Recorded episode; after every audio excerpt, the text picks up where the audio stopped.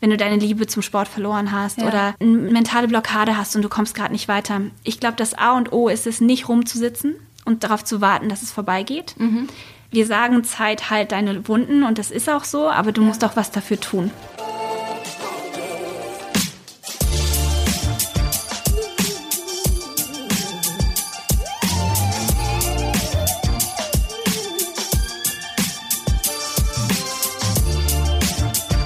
Herzlich willkommen, ich bin Frank und das ist eine neue Folge vom Achilles Running Podcast. In dieser Episode spricht meine Kollegin Eileen mit Mareike Dotschades.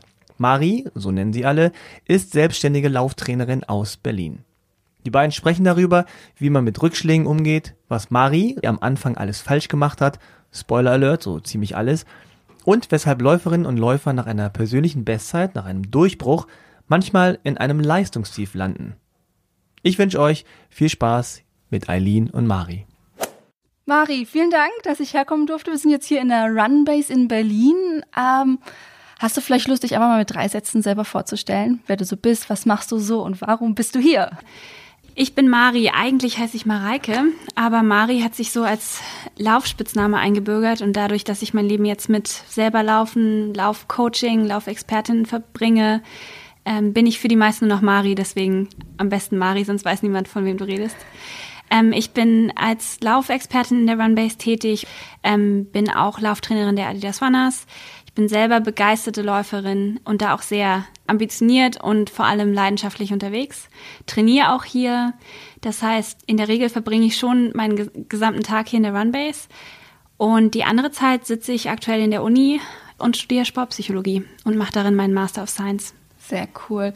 Laufen, laufen, laufen. Wann fing es denn an bei dir mit dem Laufen? Also, Ja, also ich komme ursprünglich aus dem Ton. Ich habe zehn, ich glaube über zehn Jahre geturnt. Ja.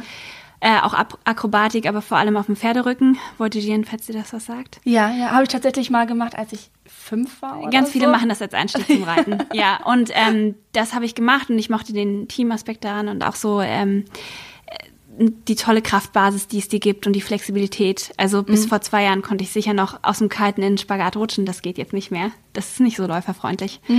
Und dann habe ich so ums Abi rum ungefähr aufgehört und habe so weiter ganz klassisch Fitness gemacht und bin da zum Auf- und Abwärmen immer ein bisschen gelaufen und ich bin auch immer so fünf Kilometer hier und da mal, ein paar Mal pro Woche, glaube ich, bei uns draußen in Biesdorf in einem Park gelaufen. So mit, da muss ich so drüber lachen heutzutage.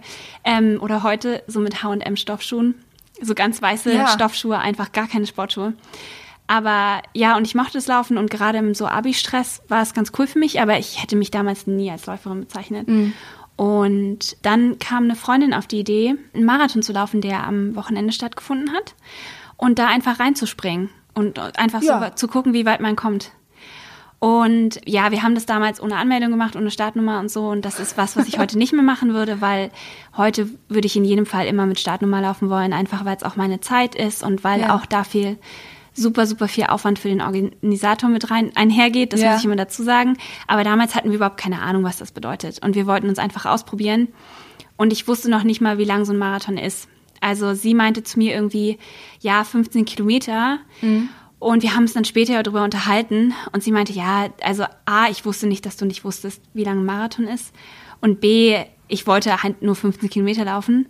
Und wir sind an der Siegessäule reingesprungen in den Berlin-Marathon. Ja. Komplett unvorbereitet. Ich war, glaube ich, 10 Kilometer max gelaufen. Mit, mit zu dem H&M Zeitpunkt. Stoffschuhen? Nee, nee, nee, nee. Ich war am Samstag noch in einem Laufschuhgeschäft und habe mir Laufschuhe gekauft dafür. Mit neuen Schuhen, das ist natürlich auch geil. Ja, also ich habe ich hab alles richtig gemacht an dem Tag. ähm, und wir sind reingesprungen und ich war total geflasht von dieser Atmosphäre. Ja. Ich kannte niemanden, der lief zu dem Zeitpunkt. Mein Papa ist so ein bisschen gejoggt und daher wusste ich, das ist was, was man auch als Sport machen kann. Aber ich kannte niemanden, der da wirklich auch jung ist, der da leidenschaftlich unterwegs Ja. ist und der das auch mit seiner Identität so ähm, verbindet und da wirklich auch mit Herz und Seele dabei ist. Ich kannte keine Leute, die Leichtathletik gemacht haben. Sowas, das kannte ich nur aus dem Sportunterricht, so die klassische Cooper-Test-Erfahrung, die du so machst. Ganz, ganz toll. Genau. Und dann sind wir in den Berlin-Marathon reingesprungen und ich war einfach nur fasziniert von all den Menschen, die da gelaufen sind, all die verschiedenen Nationen, die da am Start sind, die verschiedenen Körpertypen und Leute in Kostümen und wie viel Ja. Spaß die hatten. Und es war zugegebenermaßen ein wunderschöner Tag. Und dann beim Halbmarathon, was ja schon viel weiter war, als wir überhaupt laufen wollten und ich jemals gelaufen war, meinte ein Typ von der Seitenlinie zu uns, ähm, Hey Girls, way to go. War auch irgendwie Englisch aus irgendeinem Ja. Grund. Und ich erinnere mich noch ganz genau an diesen Moment. Und ich habe mich umgedreht zu meiner Freundin und meinte nur so, sag mal, also 42 Kilometer, war, also das ist ein Marathon, wir laufen jetzt hier 42 oder kann man hier einfach aussteigen? Und sie so, sag mal, wieso weißt du nicht, wie lange ein Marathon ist? Und danach haben wir einfach gesagt, ja, aber wir wollen jetzt auch nicht aussteigen, es macht Spaß. Und ich erinnere mich Ja. an dem Tag nicht daran, dass es irgendwie anstrengend war. Und wir sind dann halt, wir haben auch uns gedehnt und sind mal gegangen und hatten einfach unfassbar viel Spaß die ganze Zeit. Und so ab 30 wurde es dann, glaube ich, so ein bisschen anstrengend. Und da hatte ich dann so meine Tiefs und sie Ja. hatte ihre Tiefs. Aber jedes Mal, wenn ich ein Tief hatte, hatte sie ein High. Und jedes Mal, wenn ich ein Hoch hatte, hatte sie ein Tief. Und dadurch haben wir uns gezogen, dann Ja. immer, wenn der andere halt nicht gut drauf war. Und an dem Tag sind wir tatsächlich einen Marathon gelaufen Unfassbar. und sind dann halt kurz vor der Ziellinie ausgestiegen, weil wir hätten, wir wären schon nicht so drei- dreist gewesen, uns eine Ja. Medaille zu holen. Danach hat es noch ungefähr ein Jahr gebraucht, in dem ich nur so ein bisschen für mich gelaufen bin. Mhm. Und dann bin ich ein Jahr später meinen ersten offiziellen Berlin-Marathon gelaufen, auch mit Zeitziel und so. Und vorher nie keine Zehner, kein Halbmarathon, Nee, dieser ich bin- klassische Weg. Nee, das ist so das Witzige daran, weil ich auch Geil. die Erste bin, die jetzt Leuten sagt, lauft nicht einen Marathon aus dem Stand und Ja. keine sechs Monaten Marathon oder vom Erstläufer zum Marathoni oder so. Das sind alles Programme, die funktionieren nicht. Und ich stehe da total dahinter. Mhm. Ja.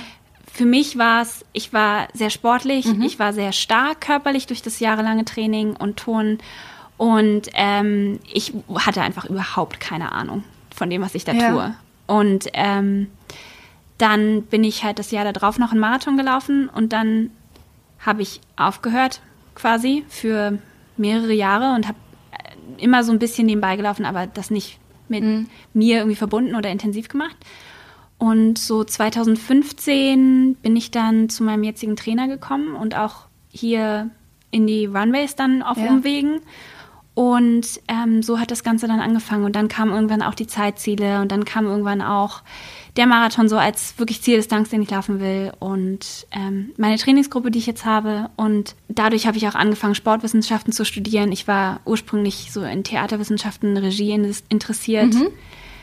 Und ja, das Laufen hat für mich tatsächlich alles verändert. Das kann man wirklich so sagen. Ich wäre nicht hier, wenn ich damals nicht diese fixe Marathon-Idee gehabt hätte mit einer Freundin. Völlig verrückt. Also das kann man ja wirklich ja niemandem sagen. Also auch jeden Artikel, Ja. den wir veröffentlichen. Also Ich so, muss auch wirklich ja? sagen, ja. ne, don't try this at home. Ja. Das ist nichts. Ich bin ja jetzt auch Trainerin. Jetzt weiß ich klar. auch, was das alles bedeutet. Und jetzt würde ich niemandem empfehlen, das zu tun, was ich damals getan habe. Aber für mich war es einfach, ich hatte keine Ahnung, was ich gemacht habe. Und ich habe dadurch die Liebe zum Sport zuerst gefunden und Mhm. die Liebe zur Bewegung und das, was es mir gegeben hat. Und danach habe ich Leistung gefunden und die, die Liebe dazu, auch seine Grenzen zu verschieben und sich auszuprobieren Mhm. und der Spaß und ähm, die Faszination, die darin liegt, besser zu werden und zu, zu denken, wo ist meine Grenze, wo, wie weit kann es gehen? So, und dieser Prozess, den es braucht, um immer wieder besser zu werden und auch Rückschläge zu meistern und so.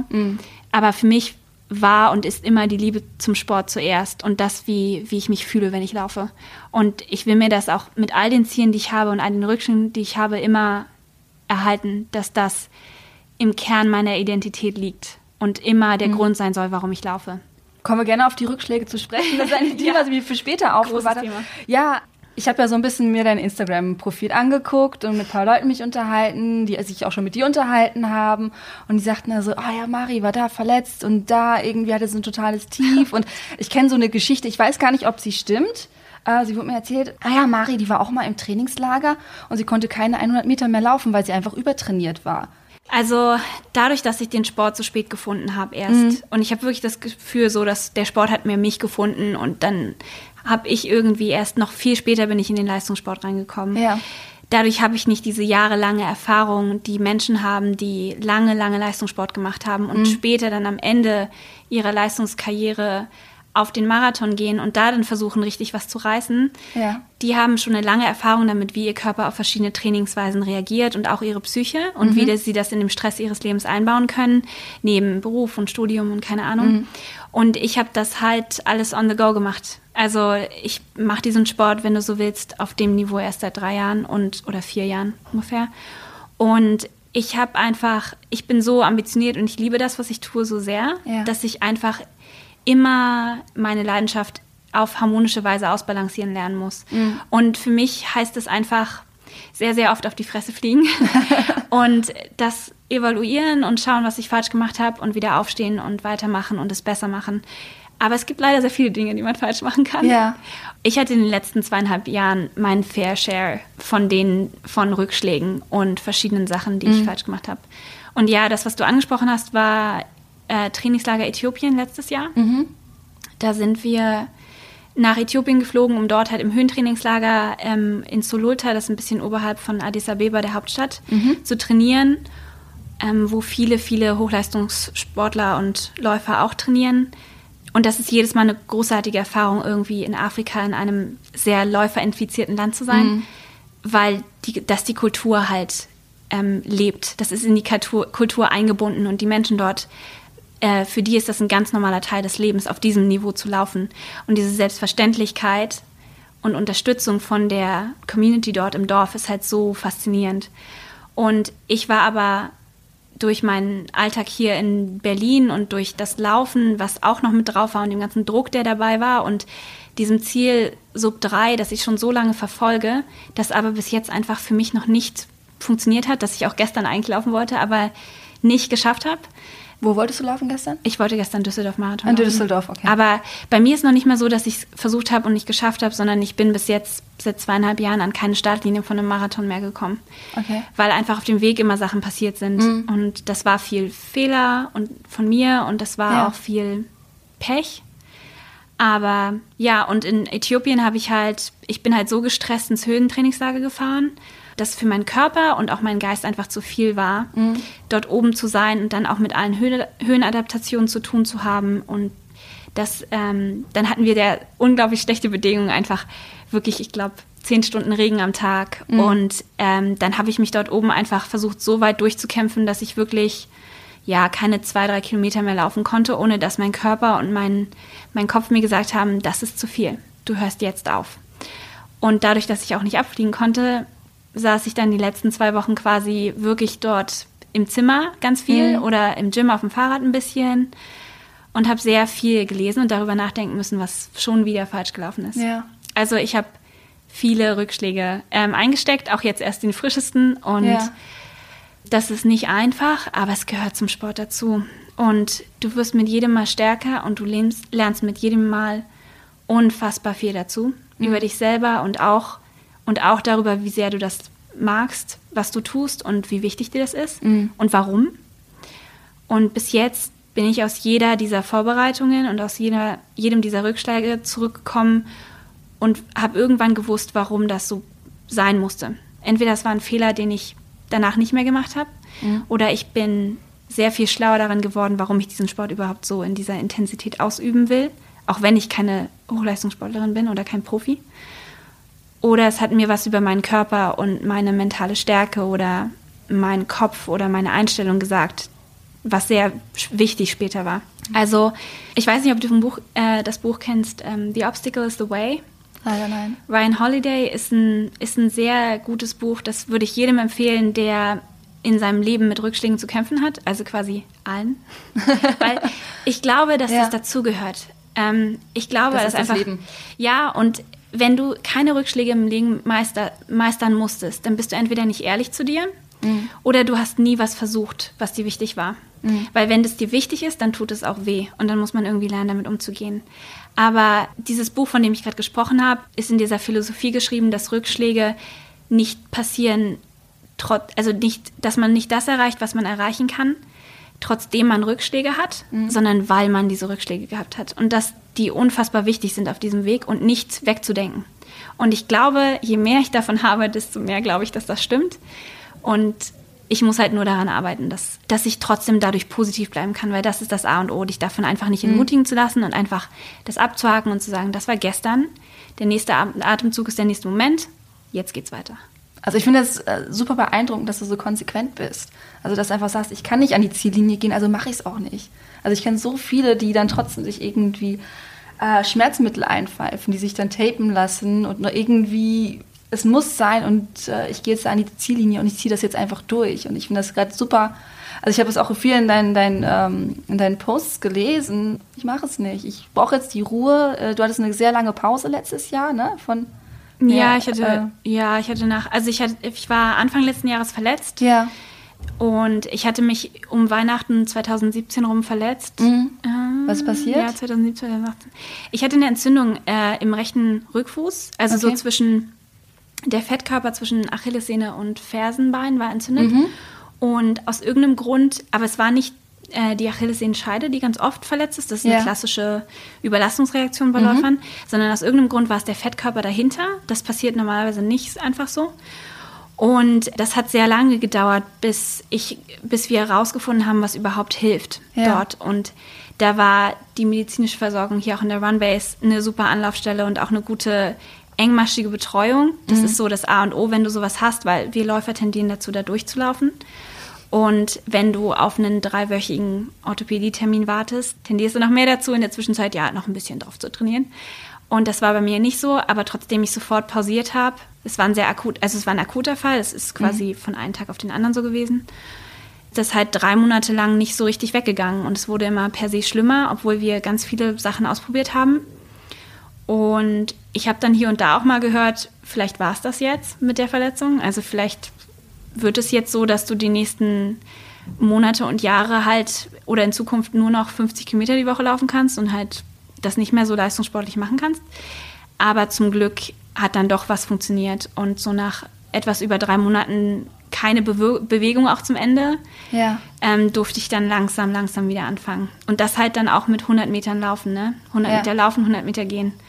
Und das war auch, wenn du das mal mitgemacht hast und ich kann da halt jeden Laufanfänger plötzlich verstehen, weil es macht überhaupt keinen Spaß, außer Form wieder anzufangen. Nee. Da kannst du halt plötzlich nachvollziehen, wieso es Leuten die noch nie diesen, dieses Gefühl hatten, in Form zu sein, schwer fällt, irgendwie mit Laufen anzufangen und mhm. dass die keine Motivation haben. Weil das ist scheiße. Das ist super ja. anstrengend, wieder anzufangen.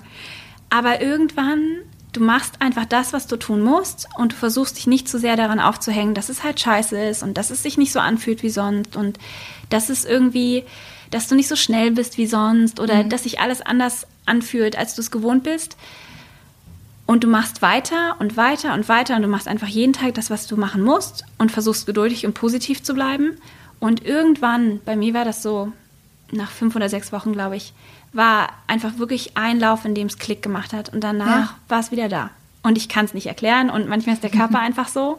Mhm. Wie so ein Eiswürfel ab 0 Grad schmilzt es plötzlich. Und die ja. ganze Zeit sieht man nichts. Minus 1 Grad, minus 2 Grad, minus 3 Grad minus 0,5 Grad und ja. plötzlich bei Null fängt er an zu schmilzen. Und manchmal mhm. ist es mhm. beim Körper auch so, plötzlich checkt er das halt. Und dann ist alles wieder da. Und bis du zu diesem Moment hinarbeitest, ist es frustrierend und langweilig und ätzend, aber es ist es halt wert. Und je öfter du diesen Prozess mitmachst, desto cooler wirst du auch dabei, weil du einfach weißt, es gehört dazu. Mhm. Verletzungen gehören zu unserem Sport dazu und ähm, die guten Sportler wissen damit vernünftig und geduldig umzugehen.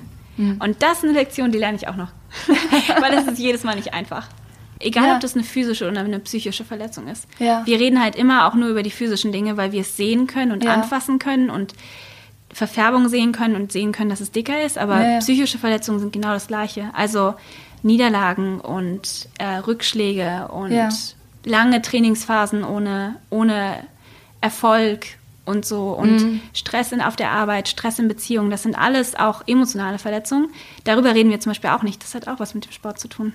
Klar, aber das ist ja auch das Schöne beim Laufen, dass du einerseits deine Psyche, den Sport beeinflusst oder deine körperliche Leistung, aber auch deine körperliche Leistung oder den Sport, deine Psyche beeinflusst. Also mir gibt äh, das Laufen unglaublich viel, weil ich glaube, das äh, haben relativ viele, dass sie sagen, boah, da muss ich erstmal, andere sagen, da muss ich mal eine Nacht drüber schlafen. Mhm. Und ich gehe nach Hause und denke so, nee, jetzt muss ich erstmal eine Runde laufen gehen, um den Kopf wieder frei zu kriegen, um da wieder zu mir selber zu finden und zu wissen, ey, da will ich jetzt weitermachen oder das soll, das ist eigentlich gar nicht so schlimm, wie ich das vorher ähm, gedacht habe. Wie, wie mache ich, wie machst du das denn, besonders so als, als Laufliebhaberin, als, als Laufcoach, wenn du halt da nicht laufen kannst? Also wie, was sind deine anderen Strategien, um dann zu sagen, ich brauche jetzt, ich muss jetzt Kopf frei kriegen? Das ist eine gute Frage, weil in der Zeit, in der ich so lange verletzt war mhm. und auch nicht ähm, ich hatte zu dem Zeitpunkt, hat mir jeder immer so im ein bis zwei Wochen Abstand gesagt, nächste Woche kannst du wieder laufen. Und dann mhm. war das aber nicht der Fall und es war nur noch schlimmer. Dadurch hatte ich halt auch quasi keinen Ablaufstempel auf meiner Verletzung und konnte sagen, ab dem Punkt ist es vorbei, sondern es wurde einfach immer länger und schlimmer. Aber in der Zeit ähm, musste ich sehr hart darüber nachdenken, wie ich mir sonst, wie ich sonst mit meinem Kopf umgehen kann ja. und wie ich mit mir umgehen kann, weil für mich ist Laufen auch so wie für dich ein krasses Ventil. Ja. Ich habe es zuallererst als Ventil gefunden. Es war zuallererst mhm. für mich immer so ein, so ein Outlet und so eine Möglichkeit, um Stress abzubauen und Gedanken freien Lauf zu lassen und auch Gefühle rauszulassen und mhm. zu verarbeiten.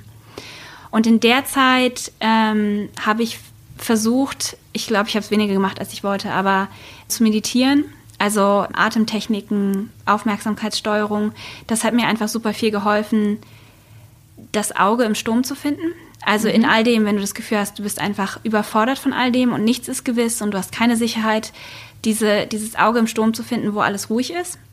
Um dich herum wirbelt alles, ja. aber in dir ruhst du quasi und äh, in jedem Moment bist du eigentlich okay. Und das, was eben war, ist halt schlimm und scheiße und das ist morgen ist es vielleicht scheiße, aber jetzt gerade bist du okay. Und das hilft dir, Meditation hilft dir, diesen, diesen Ruhepol zu finden. Und den verliert man immer wieder, aber man findet ihn mit, je mehr Erfahrung du hast und je mehr du übst, desto besser findest du ihn immer wieder.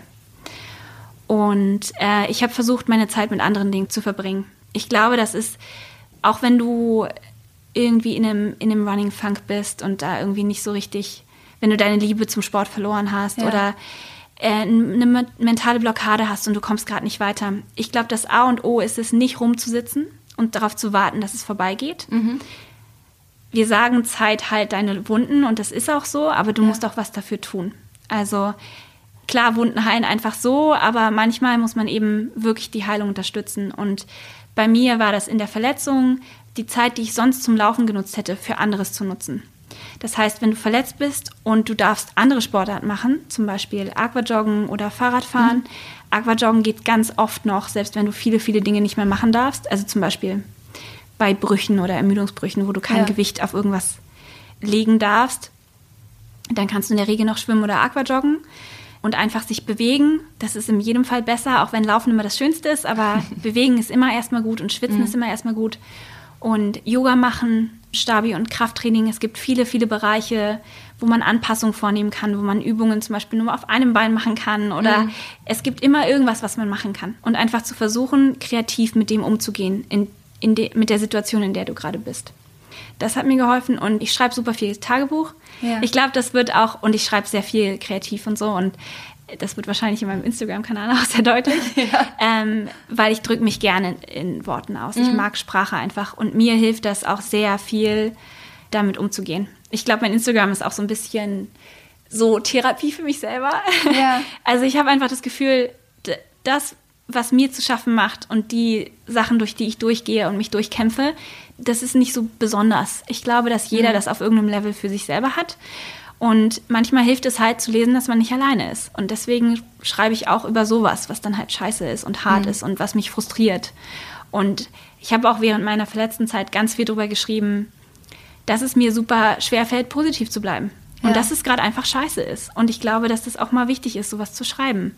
Mhm. Und auch mal zu sagen, weil ja, es ist scheiße, aber mhm. es ist nicht das Ende der Welt. Das ist manchmal hilft manchmal, sich einfach einzugestehen. Genau. Wegen, das ist jetzt doof und ich weiß auch gerade nicht, was ich ändern muss und das ja. ist jetzt so und jetzt muss ich durchatmen und gucken, wie es weitergeht. Und mir hätte es damals unfassbar viel geholfen, von Leuten zu hören, die verletzt waren, ja. wie es ihnen ergangen ist und was sie gemacht haben. Und ich habe mir Blogs von Eliteläufern durchgelesen, weil mhm. ähm, Eliteläufer haben halt tendenziell viel Erfahrung mit Verletzungen. Und ja. für die ist es einfach nur ein weiterer Skill, über Verletzungen hinwegzukommen. Mhm. Das ist eine weitere Seite des Sports. Es gehört halt dazu. Und genauso wie mit anderen Trainingsbereichen lernst du mit diesem Bereich umzugehen. Und mir hat es damals geholfen. Und mhm. ich hoffe, wenn ich nochmal so verletzt bin, dass ich das besser handeln kann. Ja. Und dass ich dann einfach in den, okay, so bisher hatte ich einen Trainingsplan, jetzt habe ich einen Recovery- oder Rehab-Plan. Ja. Und das gehe ich an wie jedes weitere Training. Und ich versuche einfach, ähm, mich in der Zeit zu beschäftigen und auch was daraus zu lernen, bis mhm. ich wieder laufen kann. Weil jede Verletzung ist eine ganz, ganz wichtige Lektion. Und ich habe das höre ich von allen Leuten und mir ging es auch so, dass jeder Rückschlag und jede Verletzung mir irgendwas sagen, sollte Ja. oder mir irgendwas gegeben hat hinterher. Und ich wusste es nie in dem Moment, aber ich wusste es immer später. Und jedes Mal war es in Retrospektive sehr wichtig, dass das passiert ist. Und ich habe währenddessen immer versucht, da durchzuarbeiten, auch schon das wirklich auch festzuhalten schriftlich, damit ich später zurückgehen kann und wissen kann, okay, so ging es mir damals und damals hätte ich das alles damals gewusst und wie weit du auch in diesem Sport gekommen bist und was dir all die Schritte gegeben haben. Hm, Glaubst du, das hat ein bisschen was mit deinem Ehrgeiz zu tun, dass du so viel verletzt warst oder das ist einfach Pech? Ich war gar nicht so viel verletzt, glaube ich. Das war die erste. Klingt jetzt gerade so ein bisschen. Ja, ich ähm, rede Ja. gerade von Verletzungen und von Ja. Mhm. Rückschlägen in gleicher Weise. Weil irgendwie so, wie gesagt, Rückschläge sind dann vielleicht eher so eine psychische oder Mhm. emotionale oder mentale Verletzung. Und körperliche Verletzungen sind dann halt Verletzungen des Körpers. Ja. Aber du gehst mit beidem irgendwo ähnlich um. Du brauchst bei beiden Ja. Strategien, das aufzuarbeiten und heilen zu lassen. Und Strategien mit dem, was du in der Zwischenzeit tust. Und halt Ventilen, die du findest, so. Und Rückschläge hatte ich einfach viele. also ein bisschen, ich weiß nicht, ein bisschen mehr als Erfolge, glaube ich. Also wenn man jetzt nur Rennen betrachtet. Ja, ja.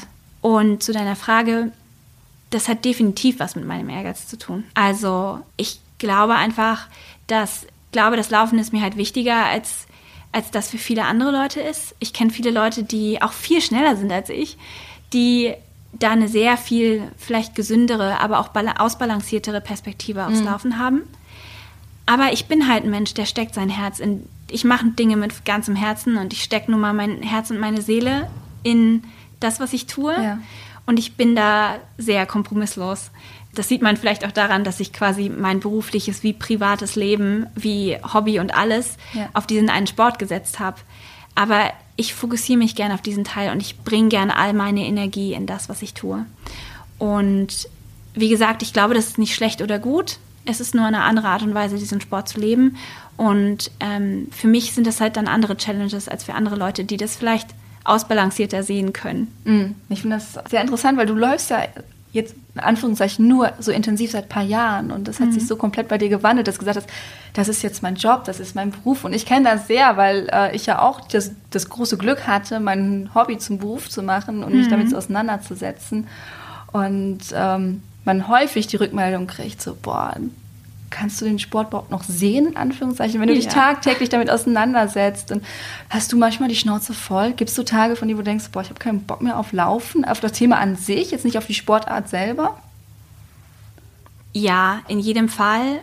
Und es gibt im Training viele, viele Tage, wo ich eigentlich jetzt nicht so richtig Bock habe, rauszugehen. Aber an den Tagen habe ich immer noch Bock, mich damit zu beschäftigen und andere Leute in dem Bereich zu coachen. Ja. Das ist so ein Bereich, der später dazugekommen ist und der mir unfassbar viel gibt, nämlich andere Leute auf ihrem Weg zu begleiten. Und ähm, das ist auch was, was mir hilft, wenn es bei mir nicht läuft. Ja. Weil ich einfach sehe, das geht nicht nur um mich. Dieser Sport ist so ein Geschenk. Ja. Und jeder findet irgendwie eine Form von Bewegung in seinem Leben und sollte fürs vielleicht, wenn das Laufen für dich ist, kann das Laufen jeden Raum in deinem Leben einnehmen, den du möchtest. Und das kann so viel sein für so viele unterschiedliche Menschen. Das geht nicht nur um Zeiten und es geht nicht nur um Wettkämpfe. Deswegen, das Coaching zeigt mir halt immer, wie viel Laufen sein kann und dass es eben nicht nur um Zeiten und Ehrgeiz geht und eben nicht nur um mich oder um irgendwen anders, sondern dass es einfach um das Laufen an sich geht und um all die Menschen, die es dir quasi vorstellt und mit denen du zu tun haben kannst durchs Laufen. Und dieser Sport ist auf dem Weg beständig immer, immer mehr geworden, bis es dann halt meine Trainingsgruppe wurde und meine Freundschaften und viele Arbeitsbeziehungen und die Runbase und quasi meine Profession und aber auch ich bin einfach auch ein totaler Fan vom Laufen. Also ich liebe es, Leute zu sehen, die grazil und schön laufen können. Ich finde das halt, für mich ist das Kunst. Und ich finde es auch einfach faszinierend rauszufinden, was ein Körper und ein Mensch und halt auch mental braucht, um wirklich so laufen zu können, dass er die volle Erfüllung daran finden kann in diesem Sport. Das ist immer so mein Ziel, dass, dass Leute am meisten für sich aus diesem Sport rausziehen können, egal was er für sie bedeutet, aber dass sie das, was sie brauchen, aus diesem Sport ziehen können und das genießen können, so lange wie sie möchten. Wenn es bei mir gerade nicht läuft und wenn ich zu sehr in meinem kleinen Kopfchaos gefangen bin von wegen, was, Zei- was für Zeiten ich laufen will und wie lange das braucht, bis ich die erreiche und so weiter, dann erinnere ich mich halt daran, Ja. wie viel dieser Sport halt sein kann und wie wenig davon tatsächlich mit Zeiten und PBs zu tun hat. Wenn du trainierst, trainierst du eigentlich nach Trainingsplan oder nach irgendwelchen großen Selber, oder stellst du dir selber was zusammen? Ja, ich habe einen Trainingsplan. Also ich habe eine Trainingsgruppe und einen ja. Trainer und einen Trainingsplan und ich bin auch neben der Adidas Runners Community, in der mhm. ich ja vor allem Co-Captain bin mhm. und auch coache, bin ich selber auch noch in einem Verein, damit okay. wir auch bei deutschen Meisterschaften starten können und sowas. Mhm. Und für mich war das wichtig, weil ich finde Coaching faszinierend. Ich finde es faszinierend, das Puzzle zu lösen, was ein Mensch braucht, um besser zu werden oder schneller zu werden oder besser laufen zu können oder ökonomischer laufen zu können oder wieder laufen zu können. Ja. Aber für mich selber fällt es mir super schwer, das alles anzuwenden. Ja. Ähm, und ich kenne viel Theorie dahinter, aber das wirklich umzusetzen für mich ähm, fällt mir echt schwer. Und ich profitiere immer wieder in dem Austausch oder von dem Austausch mit meinem Trainer, mhm. weil ich einfach auch super viel dabei lerne, den Sport mit jemandem zu teilen. Und ich würde, glaube ich, mich auch gar nicht alleine trainieren wollen. Einfach weil mir dieser Austausch viel gibt und mir auch die, die Community viel gibt, das mit meiner Trainingsgruppe und auch hier mit den Adidas Wanders machen zu können. Es tut mir auch sehr gut, jemanden von außen auf mein Training raufschauen zu lassen mhm. und einfach eine, wenn du so willst, mehr objektive Perspektive auf das zu machen, wie ich es erlebe. Weil das, was wir halt machen, ist ja immer subjektiv eingefärbt. Und von außen Feedback dazu zu bekommen, war für mich bis jetzt immer Gold wert. Und es fällt mir schwer, darauf zu vertrauen. Ich glaube, ich bin sehr, sehr, ich glaube, ich bin eine sehr schwierige Athletin. ähm, unter anderem, weil ich so viel darüber weiß und auch ja. meine eigenen Ideen dazu ja, habe. Kann ich mir Aber vorstellen. es ist für mich bis jetzt immer sehr wertvoll gewesen, Coach zu haben. Und ja, darauf würde ich auch nicht verzichten wollen. Und ich kann auch einfach nur vielen Leuten ans Herz legen, selbst wenn sie keinen Coach haben, du mhm. musst ihnen ja nicht unbedingt gleich einen Coach holen, aber jemanden, den sie kennen, der ein bisschen mehr Ahnung vom Laufen hat, von dem sie sich immer mal wieder Feedback holen. Mhm. Einerseits lernst du dadurch, du kommst weiter und es ist auch interessant, sich mit Leuten darüber auszutauschen. Und es ist auch interessant zu erfahren, wie die das machen. Und dadurch mehr über den Sport zu lernen oder eben auch über die Menschen selber. Ja. Und deswegen einfach sich mit anderen über sein eigenes Training auszutauschen mal davon abgesehen, was in Büchern und in Online-Trainingsplänen steht, ist auf jeder Ebene wertvoll. Mhm. Wie sieht denn so eine Trainingswoche bei dir aus? In Bezug auf welches Ziel? Ähm, sagen wir, was, was, welches, was steht jetzt als nächstes bei dir an? Welcher Wettkampf? Welche Distanz? Erstmal gar nichts. Erstmal weil, gar nichts. Genau, naja, also meine Trainingsgruppe, daraus sind gerade super viele gestern einen Marathon gelaufen, Düsseldorf-Marathon. Mhm. Und ich bin ihn zwar nicht gelaufen, aber wir sind alle im Marathontraining gewesen und wir müssen uns gerade körperlich und geistig erstmal erholen. Ja. Und danach werden wir vermutlich ähm, ein bisschen auf die Bahn gehen, ein paar Halbmarathons laufen vielleicht, ähm, vielleicht ein paar Zehner und mal ein bisschen ja. schneller noch werden auf den Unterdistanzen und ähm, vermutlich im Herbst wieder einen Marathon laufen. So eine Trainingswoche nicht direkt vom Wettkampf, aber auch nicht direkt danach. Also zum Beispiel das, was wir die letzten Wochen äh, in Vorbereitung auf Marathon gemacht haben, mhm. war in der Regel sind das so um die zehn Läufe in der Woche. Ähm, ja, schon zehn Läufe ungefähr. Ja. Und dann hast du ganz oft morgens einen kleinen Lauf oder einen Auftakt. Also Auftakt sagt man, das ist ein Lauf vorm Frühstück. Das mhm. sind in der Regel dann aber so, das ist ein lockerer Lauf bis zu maximal einer Stunde. Und montags haben wir Krafttraining und danach laufen. Ja. Dienstags gehen unsere Mittelstreckler auf die Bahn. Wir haben, wir Marathonläufer hatten dann in der Regel einen längeren Dauerlauf mit ein paar vielleicht kürzeren Intervallen oder ähm, Steigerungen dabei, um mhm. einfach die Geschwindigkeit nicht zu verlieren, die Frequenz im Laufen nicht zu verlieren und so ein bisschen auch motorisch dort Frische zu erhalten. Weil im Marathontraining machst du so viel Dauerläufe und so viel lange mhm. Intervalle im Schwellentempo und so viel lange intensive Einheiten, dass du so ein bisschen diese Spritzigkeit verlierst und das erhältst du dir dadurch. Okay. Mittwochs mittlerer, längerer Lauf, dann so 18 bis 20 Kilometer oder ein bisschen mehr. Ja. Und dann Donnerstag, bisschen Auftakt, nachmittags Tempotraining, tendenziell sehr lange Tempointervalle, also sowas wie lange Fahrtenspiele über eine Stunde oder so 1000er, 2000er, 3000er, 4000er Intervalle äh, mit aktiven Pausen, wenig Erholung Freitags wieder ein bisschen Krafttraining, ein bisschen laufen, aber erholen vor allem. Auch mal alternativ was machen, zum Beispiel schwimmen gehen. Samstag ein bisschen Tempotraining oder Berganläufe.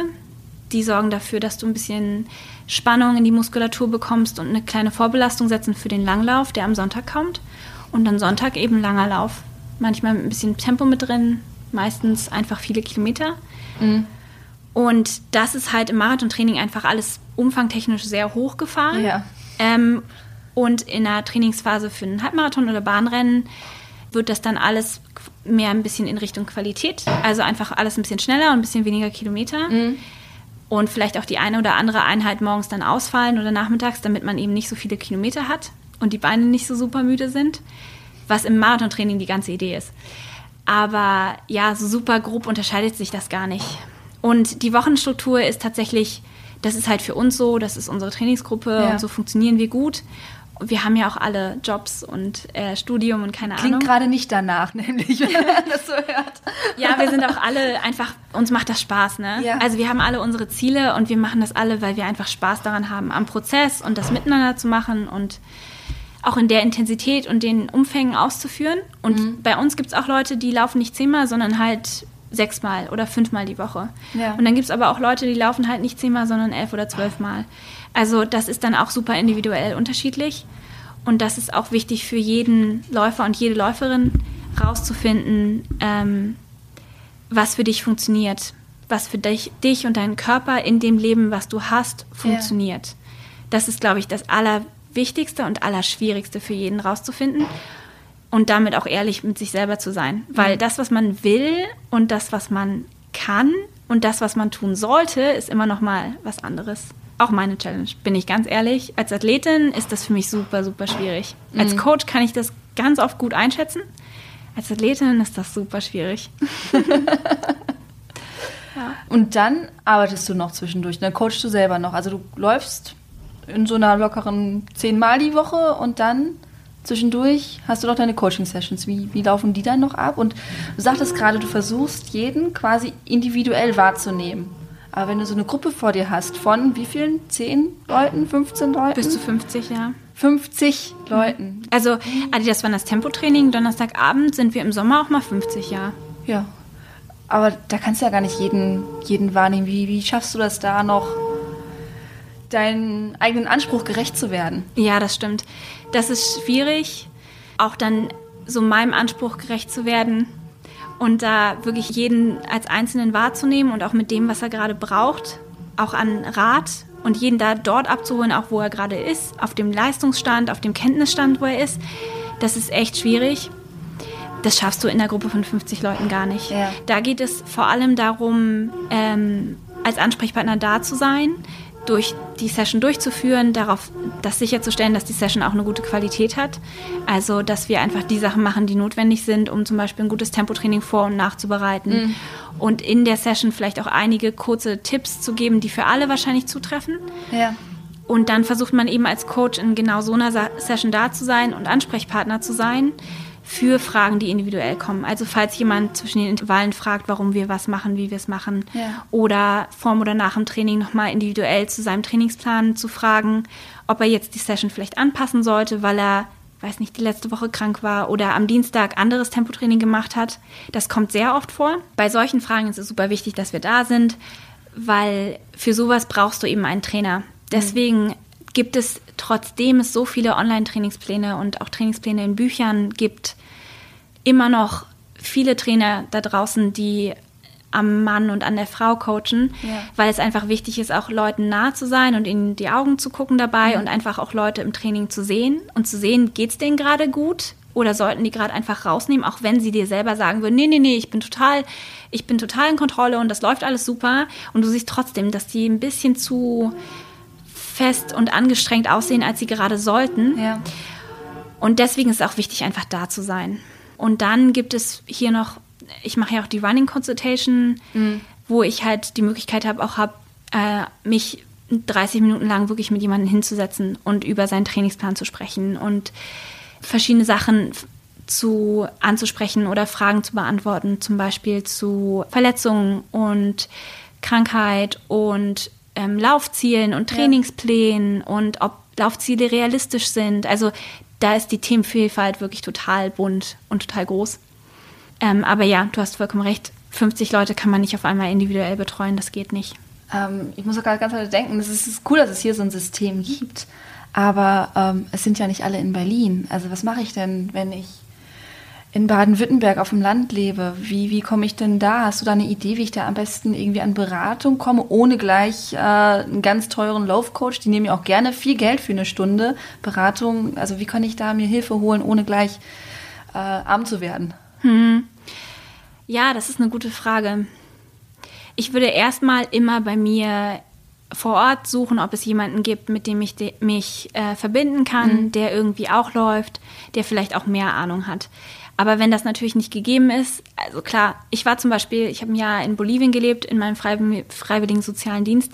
In Bolivien ist niemand gelaufen. Also ich war in Sucre, in einer kleinen äh, Bergstadt. Ja. Da war ich nach zwei Wochen bekannt wie ein bunter Hund, weil ich die weiße Freiwillige war, die da manchmal hier und da gelaufen ist. Ja. Meine paar Kilometer. Und in so einen Settings findest du natürlich keine Verbindung. Ja. Und da hilft es ungemein, dass wir heutzutage so verbunden sind auf Social Media, einfach auch global. Mhm.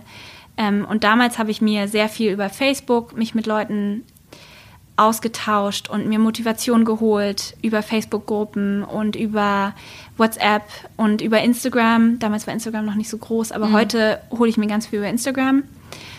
Auch da gibt es einfach Möglichkeiten, Freundschaften aufzubauen oder Kontakte aufzubauen und einfach mehr erfahrene Leute zu fragen, wenn du gerade unsicher bist mit deinem Training oder mal eine, eine andere Meinung einholen möchtest mhm. und so.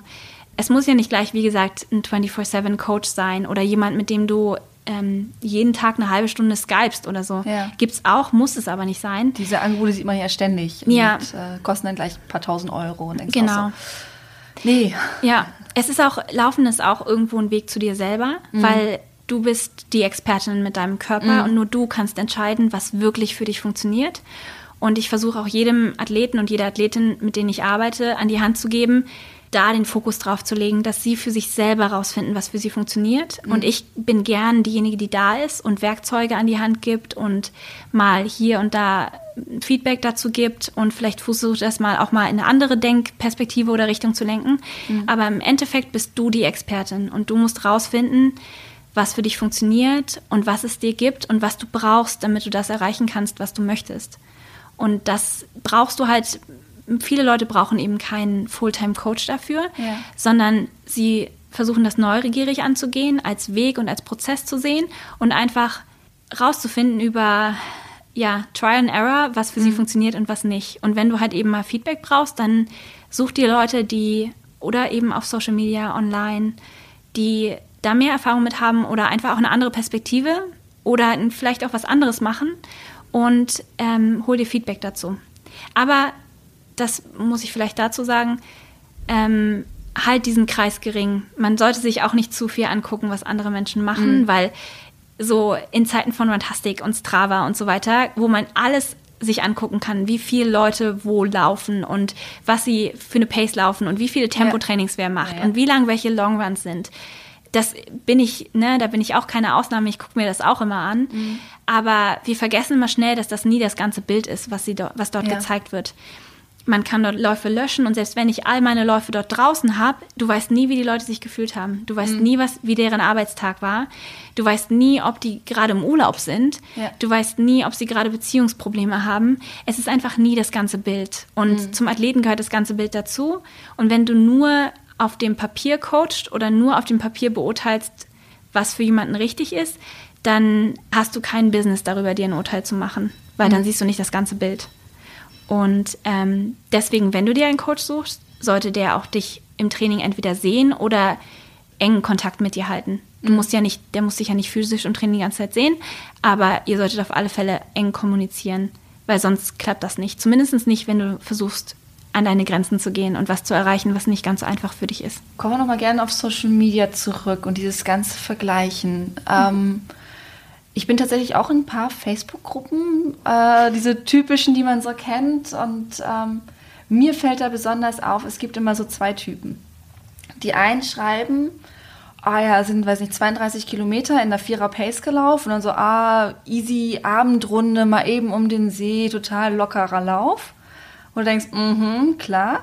Und es gibt die Leute, die dann immer schreiben, ah ja, Achtung, Rennschnecke war unterwegs. Ähm, siehst du das auch, wenn du coachst, diese zwei Typen, die entweder es völlig ähm, sich überdarstellen und welche, die halt ihren eigene Leistung so unter Scheffel stellen. Also das ist das, was ich immer so von außen wahrnehme, dass es diese zwei Gruppierungen gibt. Ja, aber das gibt es ja auch im Leben, ne? Die Ja, machen das, das nur einfach, die machen das nur einfach dann im Laufleben so Ja. und stellen sich dann so dar. Ja, bei dem einen denke ich mir dann immer so, ähm, nicht so viel reden, ein bisschen mehr trainieren. Gehöre ich auch manchmal dazu. Ich rede super gerne übers Laufen und vergesse dann zwischendurch mal. Eigentlich bin ich dann schon immer selber dabei, aber ähm, das ist auch eine Challenge für mich, einfach nicht so viel drüber zu reden, sondern es einfach zu machen. Ja. Ähm, und bei den anderen, klar, es gibt immer Leute, die sich selber zu wenig zutrauen und die selber ähm, nicht glauben, dass sie was erreichen, obwohl du von außen sagst, hey, du bist in jedem Fall auf dem Niveau schon, trau Ja, dich mal ja. dorthin.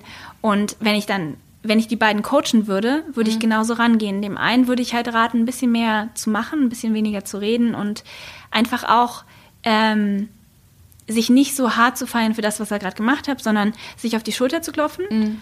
Aber dann ist auch wieder ein neuer Tag und dann musst du einfach auch weitermachen. Und du bist jetzt nicht plötzlich auf einem neuen Niveau, nur weil du einen krassen Lauf abgeliefert hast. Ja. Das ist immer so, das ist manchmal so die, die Falle, in die man fällt, wenn man so eine PB gelaufen ist, die halt so unfassbar war, wo du nicht gedacht hättest, dass es so gut ist und plötzlich, keine Ahnung, ähm, bei uns sind jetzt welche halt unter drei gelaufen, ein paar, ähm, zwei Mädels, mit denen ich trainiert habe.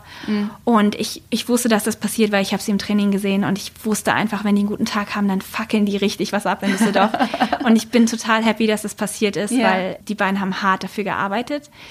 Aber oftmals hast du jemanden, der sich selber so mit so einer Performance beeindruckt und die fangen dann plötzlich an, auf einem ganz neuen Niveau trainieren zu wollen, weil sie denken, jetzt Ja. sind sie die neue Stufe der Treppe hochgegangen und jetzt sind sie auf einem anderen Level. Wir sind jetzt halt Ebene 2, weißt du? Ja, ja. Aber so ist das, glaube ich, nicht. Ich glaube, der Körper hat genau das gebraucht, um da hinzukommen, aber er braucht dann nicht unbedingt noch mehr oder was ganz anderes, um auf ein neues Niveau zu kommen. Vielleicht ist es einfach genau das Gleiche. Weitermachen, weil du weißt, dass es funktioniert hat. Und manchmal ist es einfach auch so, dass wenn man so ein Breakthrough hatte, so ein, so ein Durchbruch einfach in seiner Leistung und auch mental einfach, weil du plötzlich merkst, wozu du in der Lage bist, Ja. dass es danach erstmal zwei Etagen runtergeht. Gerade im Marathon, weil du einfach Ja. nicht nur gute Tage haben kannst. Ich finde es faszinierend, wenn Leute so konstant trainieren können. Ich, für mich ist das beeindruckend und ich bin da echt so ein bisschen neidisch, weil ich habe diese Konstanz überhaupt oder diese Kontinuität im Training überhaupt nicht. Aber es gibt Leute, die sind total konstant und liefern einem einfach eine gute Leistung nach der anderen ab und haben dann so einen Durchbruch. Ja, da ist es einfach wichtig, einfach kontinuierlich weiterzuarbeiten und sich zu sagen, hey, das war richtig geil, aber jetzt geht's wieder an die Arbeit.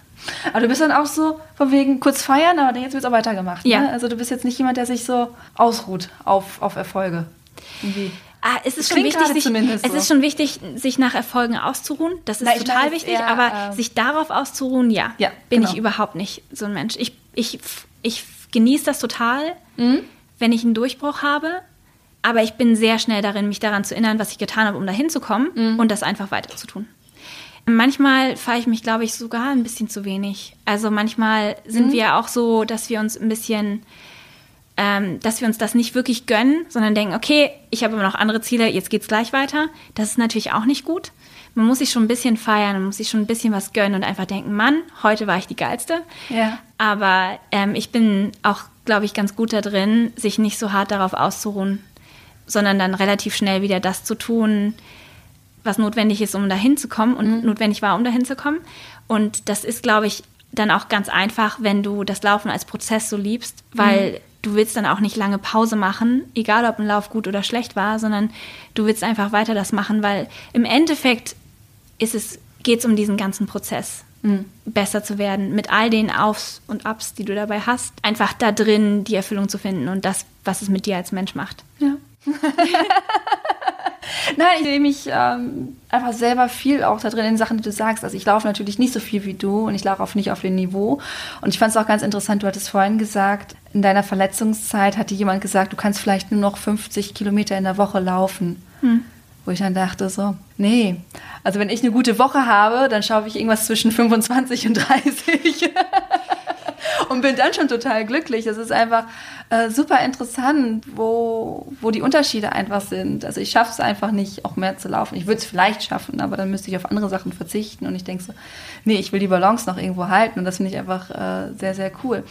Ich glaube aber, dass man tatsächlich diese ganzen Zeiten und die ganzen ja, Kilometerumfänge komplett aus unserer Konversation rausstreichen könnte. Mhm. Und dass ich trotzdem viele Leute darin wiederfinden würden. Ja. Einfach weil ich rede zwar hier gerade übers Laufen, aber mhm. ich rede eigentlich über was, was mir sehr wichtig ist und über Leidenschaft ja. und über den Prozess, den es braucht und der Prozess, den es ausmacht, immer wieder mhm. aus seiner Komfortzone rauszugehen, weil du merkst, dass du dadurch ein anderer und besserer Mensch wirst und mhm. dass es dir irgendwas für dein Leben gibt, nach etwas zu streben.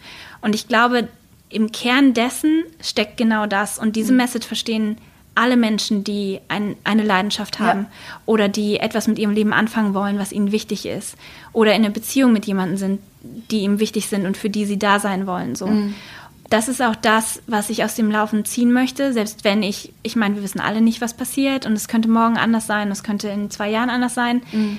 Laufen hat mir gezeigt, wie sich Leidenschaft anfühlt mhm. und wie ich diese Leidenschaft leben kann durch alle Aufs und Abs und wie ich diese Leidenschaft mit anderen teilen kann. Und sollte es irgendwann nicht mehr das Laufen sein, weil ich es nicht mehr kann oder weil ich es nicht mehr möchte, ja. kann sein, dann bin ich mir sicher, dass das mir das Laufen gegeben hat und ich das in was auch immer da draußen noch alles ist, wiederfinden kann. Und das ist auch das, was ich mir wünsche, was jeder aus dem Laufen mitnimmt, wie sich Leidenschaft anfühlt und wie sich das Streben nach etwas anfühlt, was durch Rückschläge kommt und dadurch, dass es anstrengend ist, das mhm. zu machen und dass man sich überwinden muss, aber dass es wert ist, halt da draußen zu gehen und etwas zu riskieren und dabei verletzlich zu sein und zu sagen, das bin ich und das ist mir wichtig und ich liebe das einfach. Mhm. Und dann kannst du das in alles packen, was du möchtest. Ist es eine Beziehung oder Arbeit oder ein Projekt, was du in deinem Kopf hast oder deine 25 Things before 25, die du dir aufgeschrieben hast. Weißt du, das kann alles sein. Ja. Und für mich ist es halt das Laufen. Aber mhm. ich glaube, jeder Mensch hat das irgendwie in mhm. sich. Und ich würde mir wünschen, dass mehr Menschen in ihrem Leben genau das finden und genau das versuchen zu leben, so wie es sie erfüllt. Weil ich glaube, viele Menschen machen das nicht. Und viele Menschen suchen nicht danach, weil sie Angst haben, dass es nicht, dass es nicht gut geht mhm. und dass es nicht funktioniert am Ende.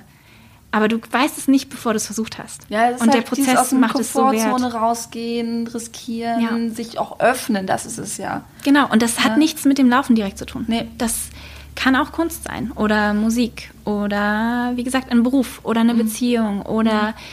ähm, ein Kind großzuziehen. Ich mhm. meine, das kann alles sein. Und ich glaube, ja, für mich war es halt das Laufen. Aber mhm. jeder hat sein Laufen, wenn du so willst gucken wir kurz in die Zukunft. Was möchtest du noch mit dem Laufen denn erreichen? Ich habe viele Zeiten im Kopf, aber je länger ich das Laufen ausübe, mhm. desto mehr geht es eigentlich darum, das zu teilen und auch weiterzugeben. Ja. Ich arbeite gerade sehr viel hier, Anlaufpunkte zu schaffen und Strukturen zu schaffen, in denen Menschen das Laufen für sich entdecken mhm. können und besser werden können und ihre ersten Rennen rennen können oder ihre schnellsten Rennen können und ähm, darüber auch Freundschaften und Beziehungen und Erfüllung finden können.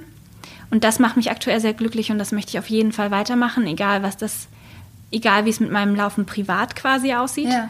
Ich möchte einfach so lange wie es geht daran arbeiten, meine Grenzen zu verschieben und immer wieder Dinge riskieren und zurückkommen und wissen, dass ich es versucht habe. Ich glaube, dass ich, ich hatte tatsächlich noch nicht so mein magisches Marathonrennen. Mhm.